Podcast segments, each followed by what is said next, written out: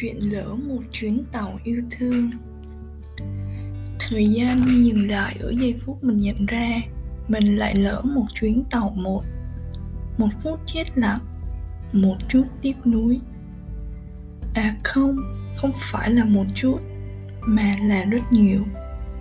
Lặng nhìn ngẩn ngơ, có một chút nghẹn có đôi khi tự hỏi, liệu ta là gì?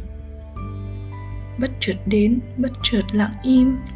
Vài lần lướt ngang, chẳng một câu chào.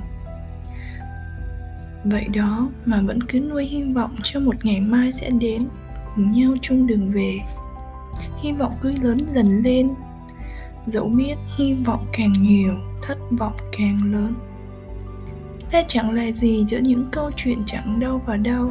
Có những chuyện đến thật bất ngờ, cứ ngỡ như duyên số. Và ra đi cũng thật chóng vánh, để lại tiếc nuối những câu chuyện còn chưa nói.